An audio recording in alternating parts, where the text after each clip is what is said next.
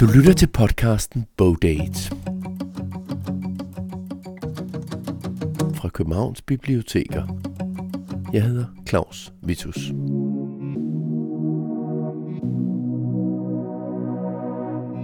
Hvert år uddeles der bogpriser til bøger, som er udkommet i året før. DR har en romanpris, Dagbladet Politikken har en litteraturpris, Weekendavisen har en litteraturpris, så er der bog- og idés forfatterpris, der er de gyldne laverbær, som Boghandlerklubben uddeler hvert år. Der er mange priser til bøger og til forfattere, og flere end dem, som jeg lige har sagt. I denne podcast tager jeg fat på nogle af de nominerede bøger til nogle af de priser, der uddeles i løbet af 2024, og der er flere af de forfattere og bøger, som jeg kommer ind på, som går igen til flere af de priser, der uddeles. Du får tre af dem i denne podcast. Tre forfattere, der fortæller om deres bog, som altså er nomineret til en eller anden pris. Og det er samtidig også en slags højdepunkter fra sidste års podcast her fra Københavns Biblioteker. Den podcast, der hedder Månedens Forfatter. Det er så bare en af de podcasts, vi laver på Københavns Biblioteker. Du kan dykke tilbage og så høre de fulde samtaler, de lange samtaler med forfatterne. Du hører kun brudstykker i den her podcast.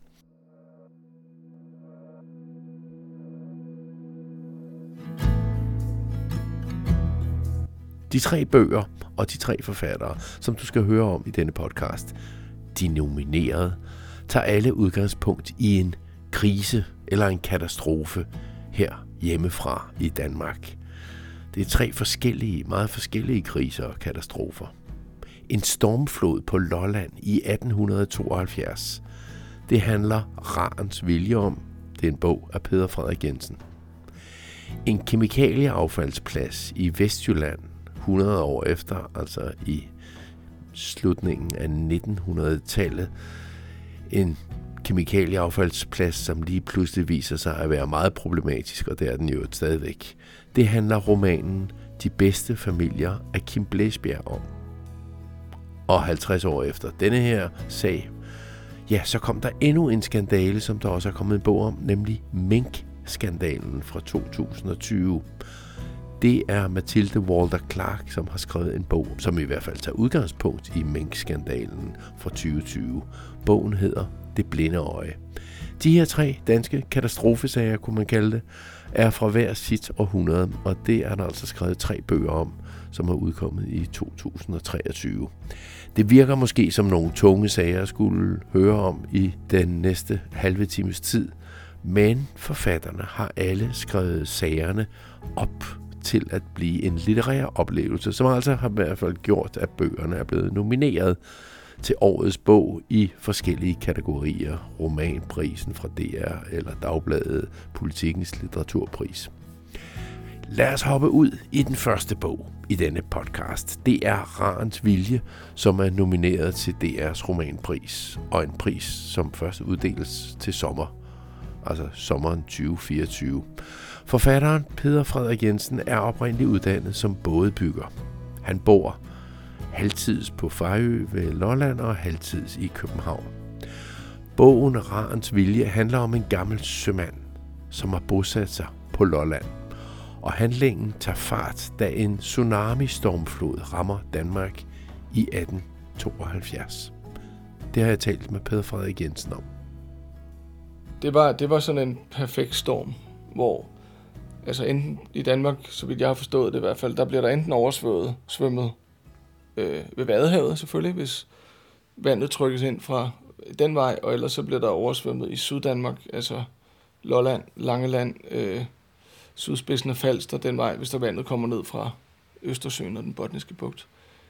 Og det, der skete i, i, i de der døgn op til den her oversvømmelse, var, at, at der var en masse vand, der blev trykket nordpå først, og så vendte vinden, plus vandet nåede ligesom toppen af den botniske bugt, og måtte så også vende.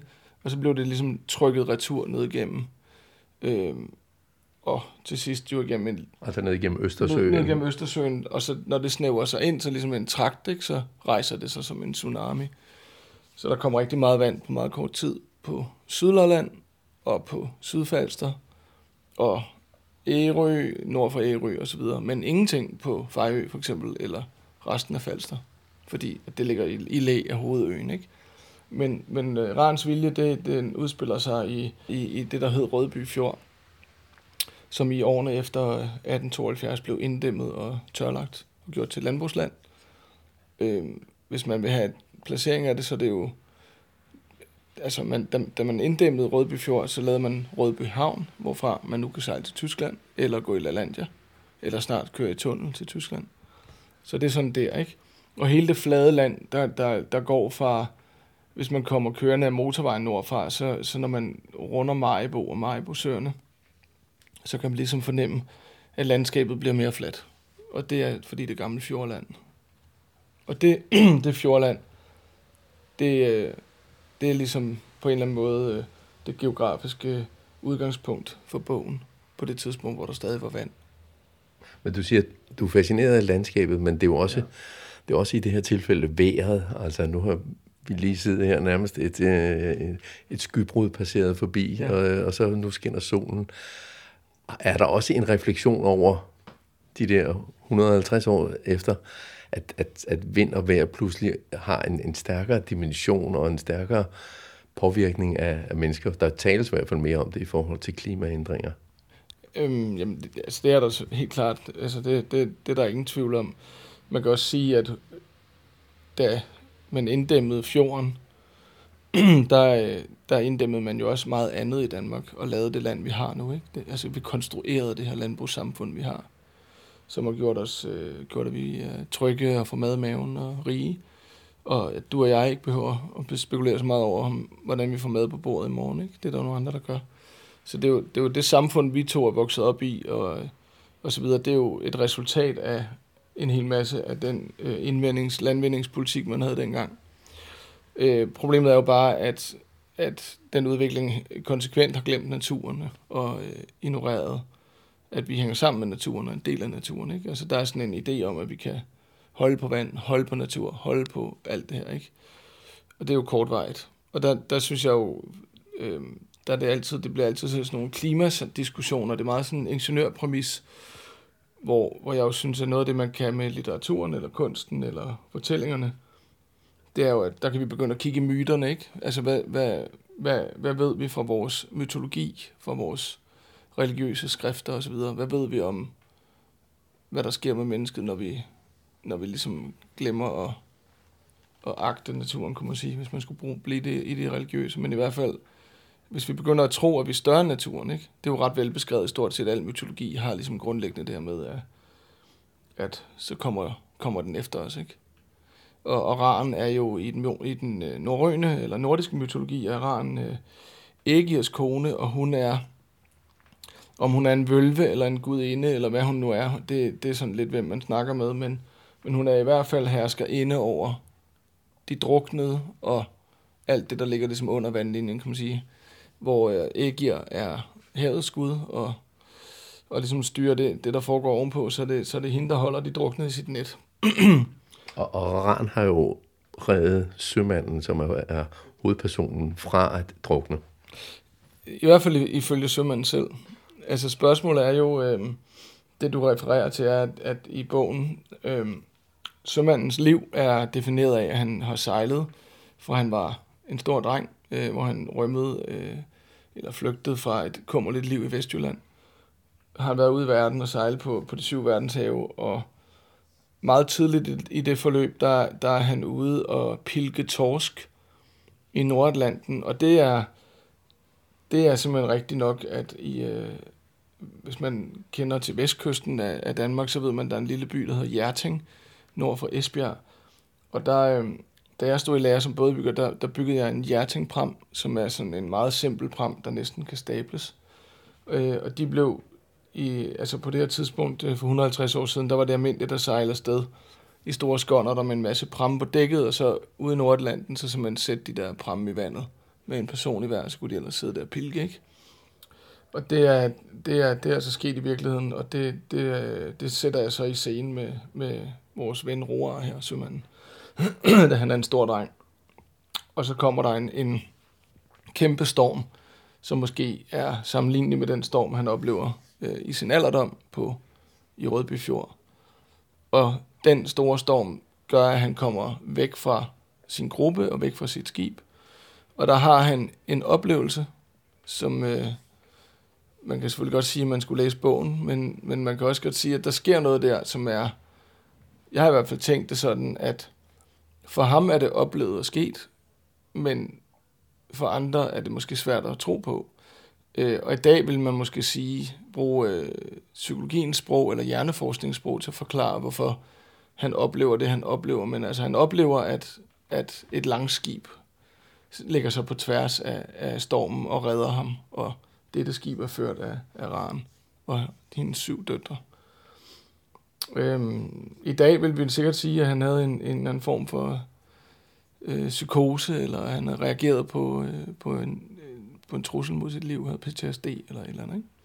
Men det er jo også for at prøve at pege på det med, at litteraturen er jo ikke psykologien, eller det er jo ikke terapi, eller det er jo ikke alt det der. Litteraturen er billedskabende og danner nogle andre rum for os, hvor vi har en mulighed for at forstå os selv og forstå livet, eller hvad fanden man nu skal sige, på en anden måde. Og det, det synes jeg er, har været ret vigtigt for mig, at prøve at sige, at vi har hele tiden de her myter her i spil, og de har en funktion for os som mennesker. Øhm. Så, så hans oplevelse der på bagsiden af den storm, den må godt være næsten mytologisk i sig selv, eller i hvert fald uforståelig.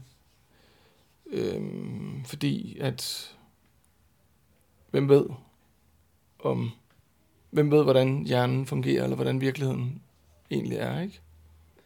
Men lige, men lige præcis den måde, altså når vi sidder her, og du fortæller og reflekterer, ja. og fortæller om dine refleksioner omkring at skrive sådan, når man læser Rans vilje, så er der jo slet ikke den, de der refleksioner indover. Altså, de er jo overladt til, ja. at, at det skal jeg have som læser. Ja. Øh, man kan sige, at de er nærmest renset. Altså, det er mytologien, og så er det tilstedeværelsen af Ran, og så senere øh, det barn, han, ja. som han finder i en kasse ja. øh, efter stormfloden. Øh, et forældreløst barn, det er så hende, som så bliver ja, som så bliver gennemgående i romanen hele opvæksten, det er, at han pludselig har fået et barn, som han ikke ved hvor, og han tager sig af det. Mm. Men har det været fuldt bevidst, at der ikke skulle være, man skulle slet ikke forholde sig til andet end nærmest at sidde i en hytte på en ø øh, på mm. Lolland og, og forholde sig til livet? Jamen, det tror jeg da helt bestemt, det har altså i hvert fald forstået på den måde, at, øh, at øh, der er også den handler også meget om at bygge, ikke? Altså om, om at bygge både og bygge huse og skærme sig og håndtere jord og så videre. Men det er helt sikkert øh, ret bevidst, at det, at det må man selv om, hvad man vil bruge til. Men at for mig er det i hvert fald vigtigt, at, øh, at, jamen, at prøve ligesom at netop at bruge sproget eller fortællingen til at, at skabe nogle rum, som, som læseren sig selv må opholde sig i på sin egen præmis, og hvad man nu vil have ud af det, ikke? Men jeg tror, der er måske... Det kan godt være, at det kan opleves øh, sværere for nogen. Øh, og, og det er måske også, fordi vi er vant til netop at få tingene meget klart serveret. Det ved jeg ikke. Men, men, men hvis vi nu tænker over, at vi sover et sted mellem 6 og 8, 9, 10 timer i døgnet, og drømmer imens, så, så er det ikke fremmed for os, at at, vores, at en kæmpe stor del af vores liv er jo at lave alle mulige former for billeddannelse. Så, så øhm, jeg synes ikke, det er så fjernt, det med at lade det være op til, til folk selv, hvad de får ud af at læse det. Altså, det, det svarer lidt til, at man også skulle have en forklaring på, hvorfor man har drømt det, man har drømt. Og det ved jeg godt, man godt kan søge med en analyse. Men forklaringen løber jo ikke sideløbende på drømmen. Drømmen er jo bare drømmen. Så det er meget sjovt det der med, at vi kan jo godt være til stede i vores drømme og anerkende, at, at der kan ske alle mulige forskellige ting ikke? I, i vores hoveder. Øhm, måske uden at have behov for forklaring. Og jeg tror, at hvis man bruger et drømmebillede, så, så er det jo lidt det samme, at vores bevidsthed er jo ikke bare den her rene mekaniske, øh, ingeniøragtige tilgang til verden, som vi nogle gange prøver at bilde os ind, at det er, altså det er jo også underligt, og vi er underlige, og vi gør underlige ting, og vi tænker underlige ting, og vi ser underlige ting. Også selvom at vi er meget pæne på overfladen. fortalte Peter Frederik Jensen om romanen Rarens Vilje, der udkom i 2023 og nomineret til DR's romanpris. Som sagt er den her podcast både eksempler på bøger fra 2023, der er indstillet til en bogpris, som så nok først uddeles i 2024, men det er også eksempler på de bøger, som vi har lavet podcast om i serien Månedens Forfatter. Så du kan finde en time lang podcast med samtalen med Peder Frederik Jensen om Rarens Vilje og også om andre af hans romaner. Du kan finde den på Månedens Forfatter og led samme sted, som du har fundet den her podcast. Næste nominerede bog i 2024 er De bedste familier, som handler om kemikaliefabrikken Kiminova på Lemvi-egnen ud til Vesterhavet. Det er forfatteren Kim Blæsbjergs fødeegn. Han var gæst ved et publikumsarrangement på Hovedbiblioteket i København i 2023 og blev interviewet af Tony Worm. Og du hører et glimt fra den samtale. Da jeg voksede op, øh, der var der ikke nogen, der stillede nogen spørgsmål til Kemenova. Altså Kemenova var ligesom at betragte som en del af landskabet. Øh, og det, det er jo for eksempel, når vinden stod i en bestemt øh, retning, og der var afbrænding derude på fabrikken. Øh, selvom Lemvi trods alt ligger en del kilometer fra Keminova, øh, jamen så, så kunne man mærke det i luften. Mm. Øh, så var der sådan her meget karakteristiske stank i luften. Øh, men det var ikke noget, vi sådan, man tænkte noget særligt over. Altså, fordi det var ligesom, Keminova var så indgroet en del af den egens liv, øh, at det var ligesom, man orienterede sig om vejret. Øh, et, når det regner, solen skinner, det blæser. Nå, nu lugter det fra Keminova. Det tog man ikke øh, som andet ligesom end bare de vilkår, der nogle gange var. Men vi vidste godt, at der foregik en massiv forurening derude. Og vi vidste også godt, at der var folk, øh, der oplevede forgiftninger. Det var bare ikke noget, man talte om.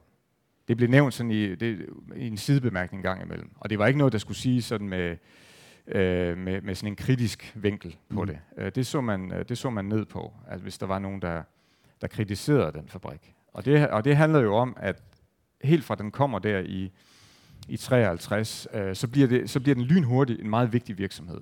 For den skaber så mange arbejdspladser. Øh, og folk er bange for, at man mister de arbejdspladser igen, hvis den nu den flytter væk. Derfor er der ligesom sådan en, en kollektiv forståelse af, at vi beskytter den her fabrik, så beskytter vi også os selv og alle de her arbejdspladser. Og det er jo faktisk afsættet for hele historien. Du starter med, at du, at du, at du følger, øh, hvad hedder han, Nils på fabrikken. Han bliver syg, og kommer hjem, men han vil jo ikke tale om det. Altså, jeg kunne godt tænke mig, at vi kredser, indkredser de her to, de her, det her, øh, de her ægtepar. Altså, Nils kom først, ja. og generelt så kom mændene også først. Ja. Og det så lad os vente med damer, men det vil jeg gerne tale om ja, senere. men, øh, nej, men mændene kom først, fordi øh, øh, altså, da ideen sådan begyndte at udfolde sig for mig, så, øh, så havde jeg sådan en forestilling om, at det ville være en roman om mænd. Fordi øh, det er jo mænd, eller i hvert fald i de første år, der er det jo hovedsageligt mænd, der arbejder på øh, fabrikken, både ingeniørerne og arbejderne.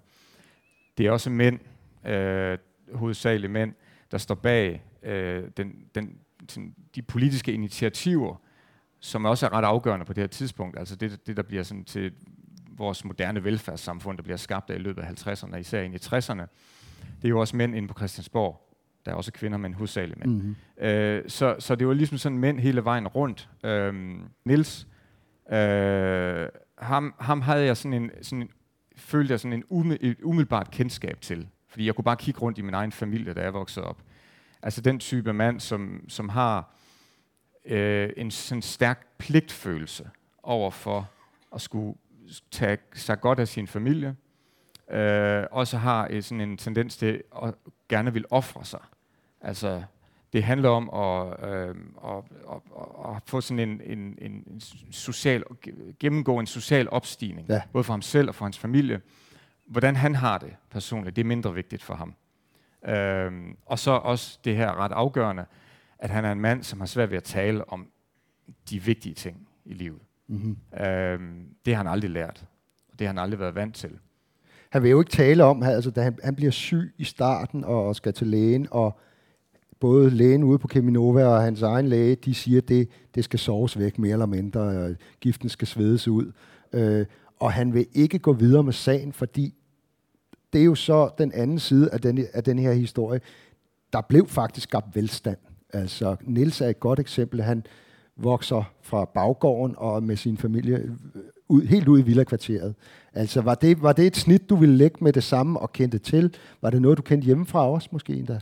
Jamen altså, nu, jeg er jo vokset op i, i 80'erne, så det er jo også det er jo en lidt anden tid end, end 50'erne, jeg beskriver der. Men, men, men jeg kunne genkende noget fra de her personer, altså fra, min, fra min egen familie, nemlig det her med, øh, at der var, nogle, der var nogle ting i livet, som ligesom var sådan nogle pejlemærker, man kunne gå efter, som ligesom skulle være på plads, for at man var lykkedes. Mm-hmm. Øh, og for, altså for mine forældres vedkommende, jamen, så var det jo det her med at blive i stand til at købe deres eget hus. Ja. Det var vigtigt. Øh, og det lykkedes også. Og bil også skulle der til. Og, og sådan forskellige, de der pejlemærker, øh, var ret afgørende. Og det er de jo også for personerne her.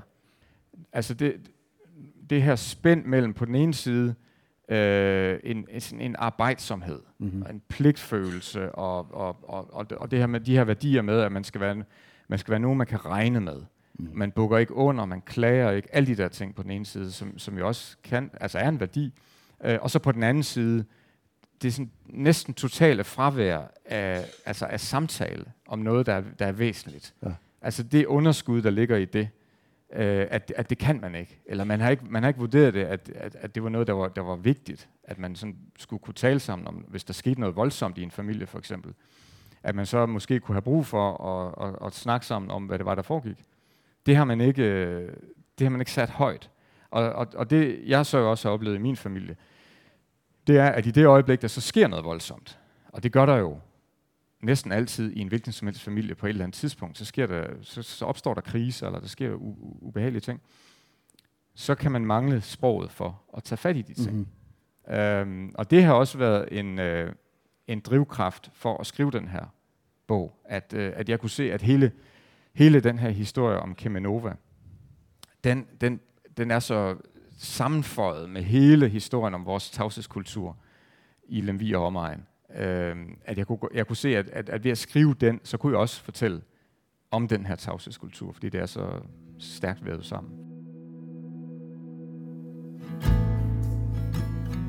Fortalte forfatteren Kim Blæsbjerg ved et arrangement på Hovedbiblioteket i København i 2023.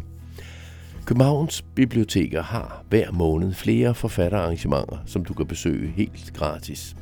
Du kan finde arrangementerne på vores hjemmeside, som hedder bibliotek.kk, det står for Københavns Kommune, .dk, altså bibliotek.kk.dk.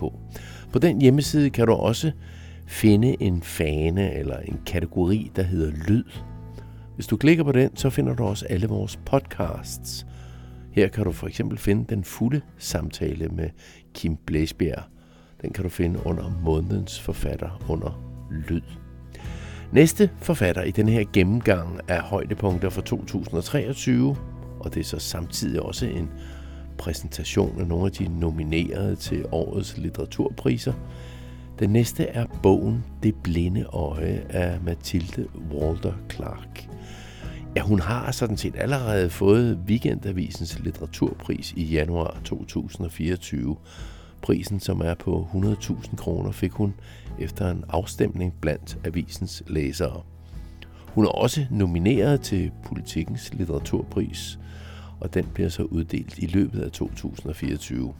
Og alt sammen for bogen Det blinde øje, som hun begyndte at skrive i november 2020, hvor mink pludselig blev fokusemne i medierne. Mathilde Walter Clark var fascineret på det tidspunkt og skræmt af den måde, som hun så dyrene blev behandlet på og omtalt. Og det blev så hovedemnet for to et halvt års hårdt arbejde med bogen, som altså ikke handler om den politiske sag, men om, hvordan vi behandler dyr. Det var to et halvt redselsfulde år, mens jeg sad og skrev på det der manuskript. Jeg kaldte det aldrig andet end redselsmanuskriptet, og hver morgen så skulle jeg op til redselsmanuskriptet. Og jeg vidste jo ikke, hvornår det ville ende, og så videre. Ikke? Altså, så det startede på en helt anden måde. Det startede med, at vi sad og så de ting, og jeg troede, vi skulle tage tale om de ting, vi sad og så på. Vi så jo alle sammen, hvordan det så ud ude på de der minkproduktioner. Øh, at altså, de der kilometer strækninger af buer øh, med dyr i, og hele den der infrastruktur, som stod klar til faktisk at foretage det stykke arbejde med at aflive 17 millioner individer, ikke? Med, som var alle de maskiner og alt det der, vi sad og så på. Men der blev ikke talt om det. Der, der stod en mand i forgrunden, øh, sådan grødkvalt mand, øh, som vi måtte forstå var producenten og så videre, og det her var noget, der havde ramt ham, øh, og så videre. Og, og så ble, udviklede det sig jo til den der, altså som jeg har den frækhed at kalde for en papirsag, fordi det jo alt sammen var noget, der handlede om lovbøger og vores fortolkninger af lovbøger, og om, altså, hvad hedder det, hjemmel, og øh, hvor stod hegnspælene, og hvad var klokken, da man gik ind over nogens matrikel, og så videre.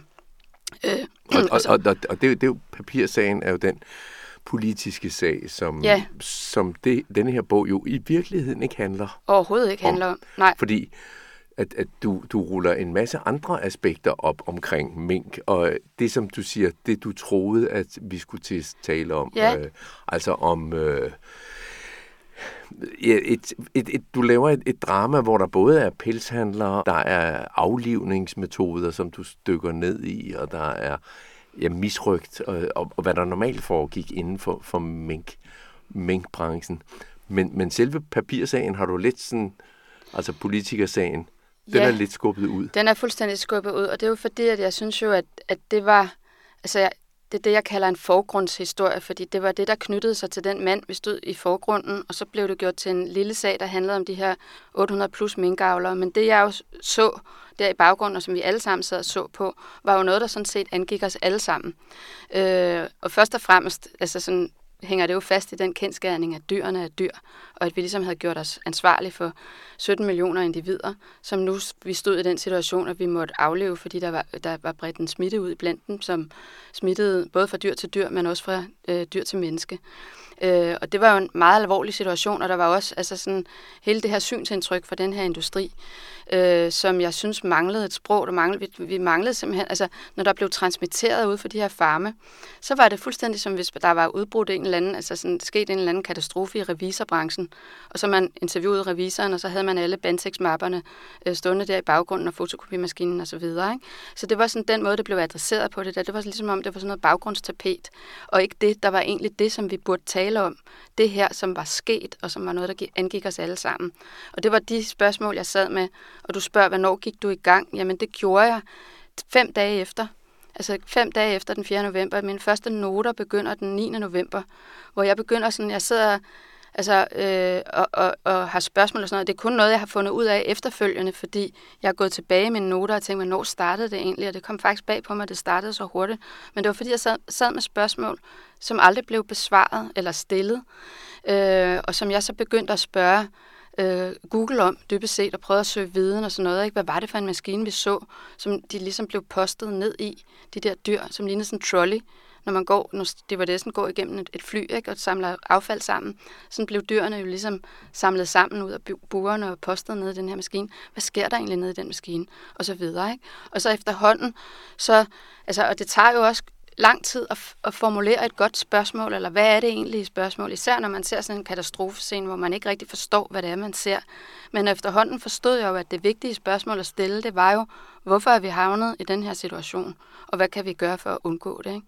Men Øh. den, og den, den, det er jo meget båret af en undren over, hvorfor, hvorfor ser det her, hvorfor gør vi sådan der, og, og hvad er det, der sker? Nu nævner du selv de der aflivningsmaskiner, altså Ja. hvor mængdene øh, blev smidt ned i. Ja. Hvad, jamen, hvordan dør de der øh, med det samme, eller hvad sker der? Og, og du gennemgår sådan set meget, nogle gange teknisk, helt ned til detaljen. Hvad, hvad, hvad, hvad er det, der, der sker her? Ja. øh, uden at du egentlig, altså havde du ikke lyst til på et eller andet tidspunkt at så, så sige, nu, nu skal Mathilde give udtryk for sin holdning, fordi det er jo meget, at du lægger en masse oplysninger op, ja. Som jeg skal sidde og tykke mig, ikke tykke mig igennem, det lyder forkert, men som jeg skal øh, tage ind og så finde ud af, hvad synes jeg egentlig om det her, fordi at der er jo mange omstændigheder omkring mink, som jo virkelig virker chokerende. Ja, og det gjorde de jo også på mig. Men jeg synes jo, altså, at jeg synes jo egentlig, at det med, at med, med holdningsspørgsmålet, ikke, der er sådan, at, hvis nu det havde været båret af holdninger, så havde det jo været en debatbog. Altså for, og så havde det været mig, man skulle diskutere med. Altså læseren ville så skulle forholde sig til mine øh, holdninger og vurdere, om de var enige i mine holdninger eller ej. Øh, og det er for mig jo helt ligegyldigt. Altså det er jo helt ligegyldigt, hvad jeg mener og ikke mener. Øh, det, der er vigtigt, det er at prøve, altså dels at fremlægge, altså hvad, hvad er det, der egentlig foregår derude. Også at, at, at analysere sproget, altså hvad er det for et sprog, man bruger til at tale om de her ting, og hvordan, altså er det sprog egentlig retvisende? Altså der er meget af det sprog, der bruges til at tale om det her, der øh, tildækker virkeligheden og så videre. Ikke? Så det, der ser jeg også, at jeg har en rolle som forfatter, at jeg kan tilgå sproget, jeg kan måske lave nogle sproganalyser og finde ud af faktisk, hvad der, altså hvor, hvor man kunne være mere præcis og sådan nogle ting. Ikke? Ja, du, nævner, og, du nævner det der med ordet rationel drift og ja. besætninger, altså at man rent faktisk omtaler nogle levende væsener ja.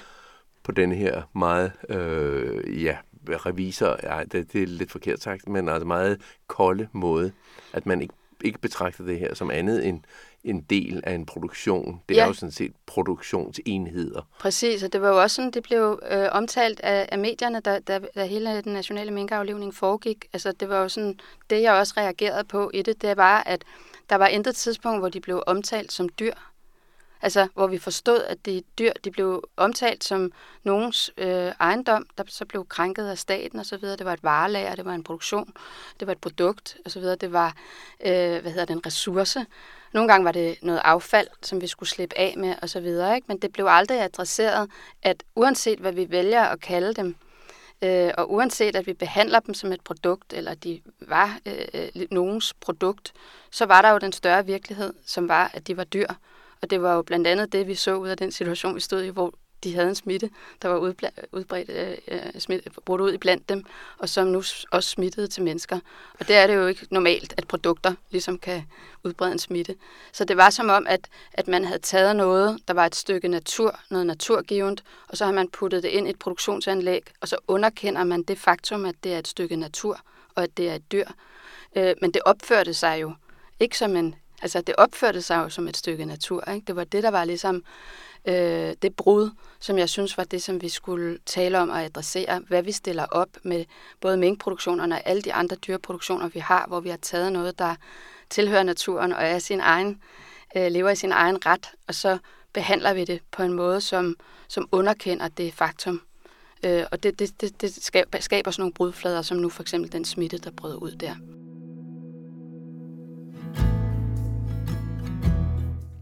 Fortalte Mathilde Walter Clark i podcasten Månedens forfatter fra december 2023. Du kan høre hele den 50 minutter lange podcast ved søge efter Månedens forfatter. Du kan finde podcasten på de fleste podcast-platforme, men du kan også finde den på bibliotekernes e-reol, som er den digitale tjeneste, hvor du kan finde elektroniske bøger og lydbøger. Her kan du for eksempel finde mange af de nominerede bøger til litteraturpriserne. Så her til slut vil jeg give dig en lille smagsprøve fra E-regionen på en af de andre nominerede bøger, nemlig Tejs Ørntofts bog, som hedder Jordisk, indlæst af Morten Hemmingsen. Den kan du finde på E-regionen, både som e-bog eller som lydbog, og det du kommer til at høre her er begyndelsen på slægtsromanen Jordisk. Den er nomineret til både DR-romanprisen og til Politikens litteraturpris. Efterår Tidligere det efterår lagde de nyt tag på husets tilbygning. Det gamle viste sig at være rådent. Det kom til syne nærmest fra den ene dag til den anden. I det mindste for beboerne i kollektivet. En søndag morgen, da Rea stod op og gik nedenunder, var hele loftet i mellemgangen ud til bryggerset og badeværelset pludselig fyldt med store mørke fugtpletter. Var de kommet i løbet af en enkelt nat? Ingen af de fire havde bemærket pletterne før. Ugen efter rev de loft og tag ned og lagde nyt. Det tog det meste af en weekend. Det var Hans, der var tårholder på projektet. Hanna var i København den weekend, som så ofte før, når noget fælles fandt sted, men både Rea og Begitte hjalp til. Rea kørte med Hans ind til byggemarkedet i Stege, det meste af tiden stod hun bare og blomstrede i den store lagerhal, mens Hans kommunikerede med en ansat om de forskellige mål og indkøb. Så kørte de hjem med en trailer fyldt med materialer, og over de næste tre dage stod de i gården og arbejdede. Rea savede lægter efter de mål, hun fik angivet. Som altid, når det kom til praktisk arbejde, følte hun sig som en nybegynder. Hun holdt gipspladerne, mens Birgitte eller Hans skruede dem fast, og så, da grundkonstruktionen var færdig, klatrede ræger op på det nylagte tagpap og malede tyk, flydende asfalt på. Det drøbregnede hele den weekend. De måtte indstille arbejdet et utal af gange, og krænge en blafrende militærgrøn præsending hen over forhavnet, mens de ventede på, at regnen drev videre.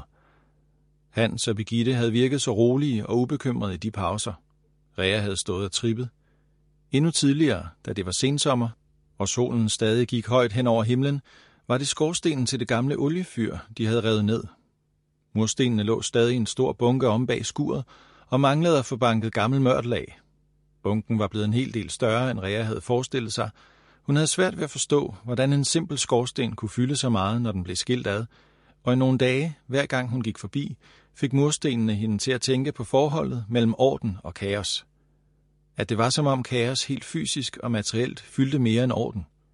Men mest af alt mindede murstenene Rea om hendes far. Som regel var det på enten Hanses eller Begittes initiativ, at et nyt projekt så dagens lys i kollektivet. På et møde var det for nylig kommet frem, at Hans ønskede at lægge nyt fundament under tilbygningen. Tilbygningen, der rummede bryggerset og badeværelse, var blevet opført en gang i 70'erne, knap 100 år efter selve hovedhuset, men ikke desto mindre var det tilbygningen, der var så absolut flest problemer med. Ingen havde fortalt dem, da de i sin tid købte grunden, at der slet ikke var et fundament under denne del af huset, og der i årets frodigste måneder kunne vokse ukrudt frem i hjørnerne indenfor. På mødet havde Hans udtrykt ønske om at lægge fundamentet med kampesten fra lokalområdet, og gerne før vinteren, men så havde de stemt om det alle fire og besluttet at vente til næste forår. Selv efter mere end tre år på Møn, kunne Rea stadig kæmpe med følelsen af ikke helt at høre til. Det kunne føles, som om hun ikke havde optjent angstinitet nok, som om hun ikke havde samme ret som alle andre på øen. Også selvom naboparet inde til venstre var flyttet herned efter hende. Da de ankom, var Rea officielt ikke områdets nyeste længere. Den sociale pil pegede nu på naboerne og ville fortsætte med at gøre det, indtil de næste flyttede hertil. Og alligevel kunne følelsen af ikke at have samme ret som alle andre dukke op hos Rea nærmest hvor som helst. Når hun købte ind i brusen, når hun gik tur ud over markerne, når hun hilste på folk i landsbyen. Af og til kunne det få hende til at længes tilbage mod anonymiteten i Københavns nordvestkvarter. Det var den eneste ubestridelige fordel ved at bo i en stor by, havde hun indset, at man i en toværelses lejlighed ikke stod til regnskab for andre end sig selv. Hernede undgik ingen at blive fanget ind af rygternes evigt cirkulerende økonomi, hvor meget man end forsøgte. Den var usynlig og inkluderede alt og alle. Det havde hun forstået fra den første dag, hun satte sine fødder her. Måske var det naboen inden til højre, Tommys fortjeneste. Allerede under deres første snak, som fandt sted ude på landsbygaden en kold eftermiddag i marts, havde denne store, lidt bryske mand i blå overalls tilkendegivet, at han godt var bekendt med Reas radioprogrammer. Faktisk havde han lige hørt snak om dem nede på havnen. Altså endnu før Rea og hendes flyttelæs overhovedet var ankommet. Han havde hørt, at en radiojournalist flyttede til øen. Det havde man altså på mystisk vis vist besked om nede på havnen. Med denne oplæsning af Thijs Ørntofts bog Jordisk, en oplæsning lavet af Morten Hemmingsen, så er det slut på Bogdate. Find bøgerne på biblioteket. Du kan finde dem på e-regionen. Du kan komme til litteraturarrangementer på dit lokale bibliotek.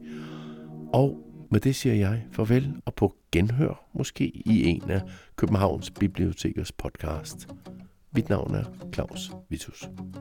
thank you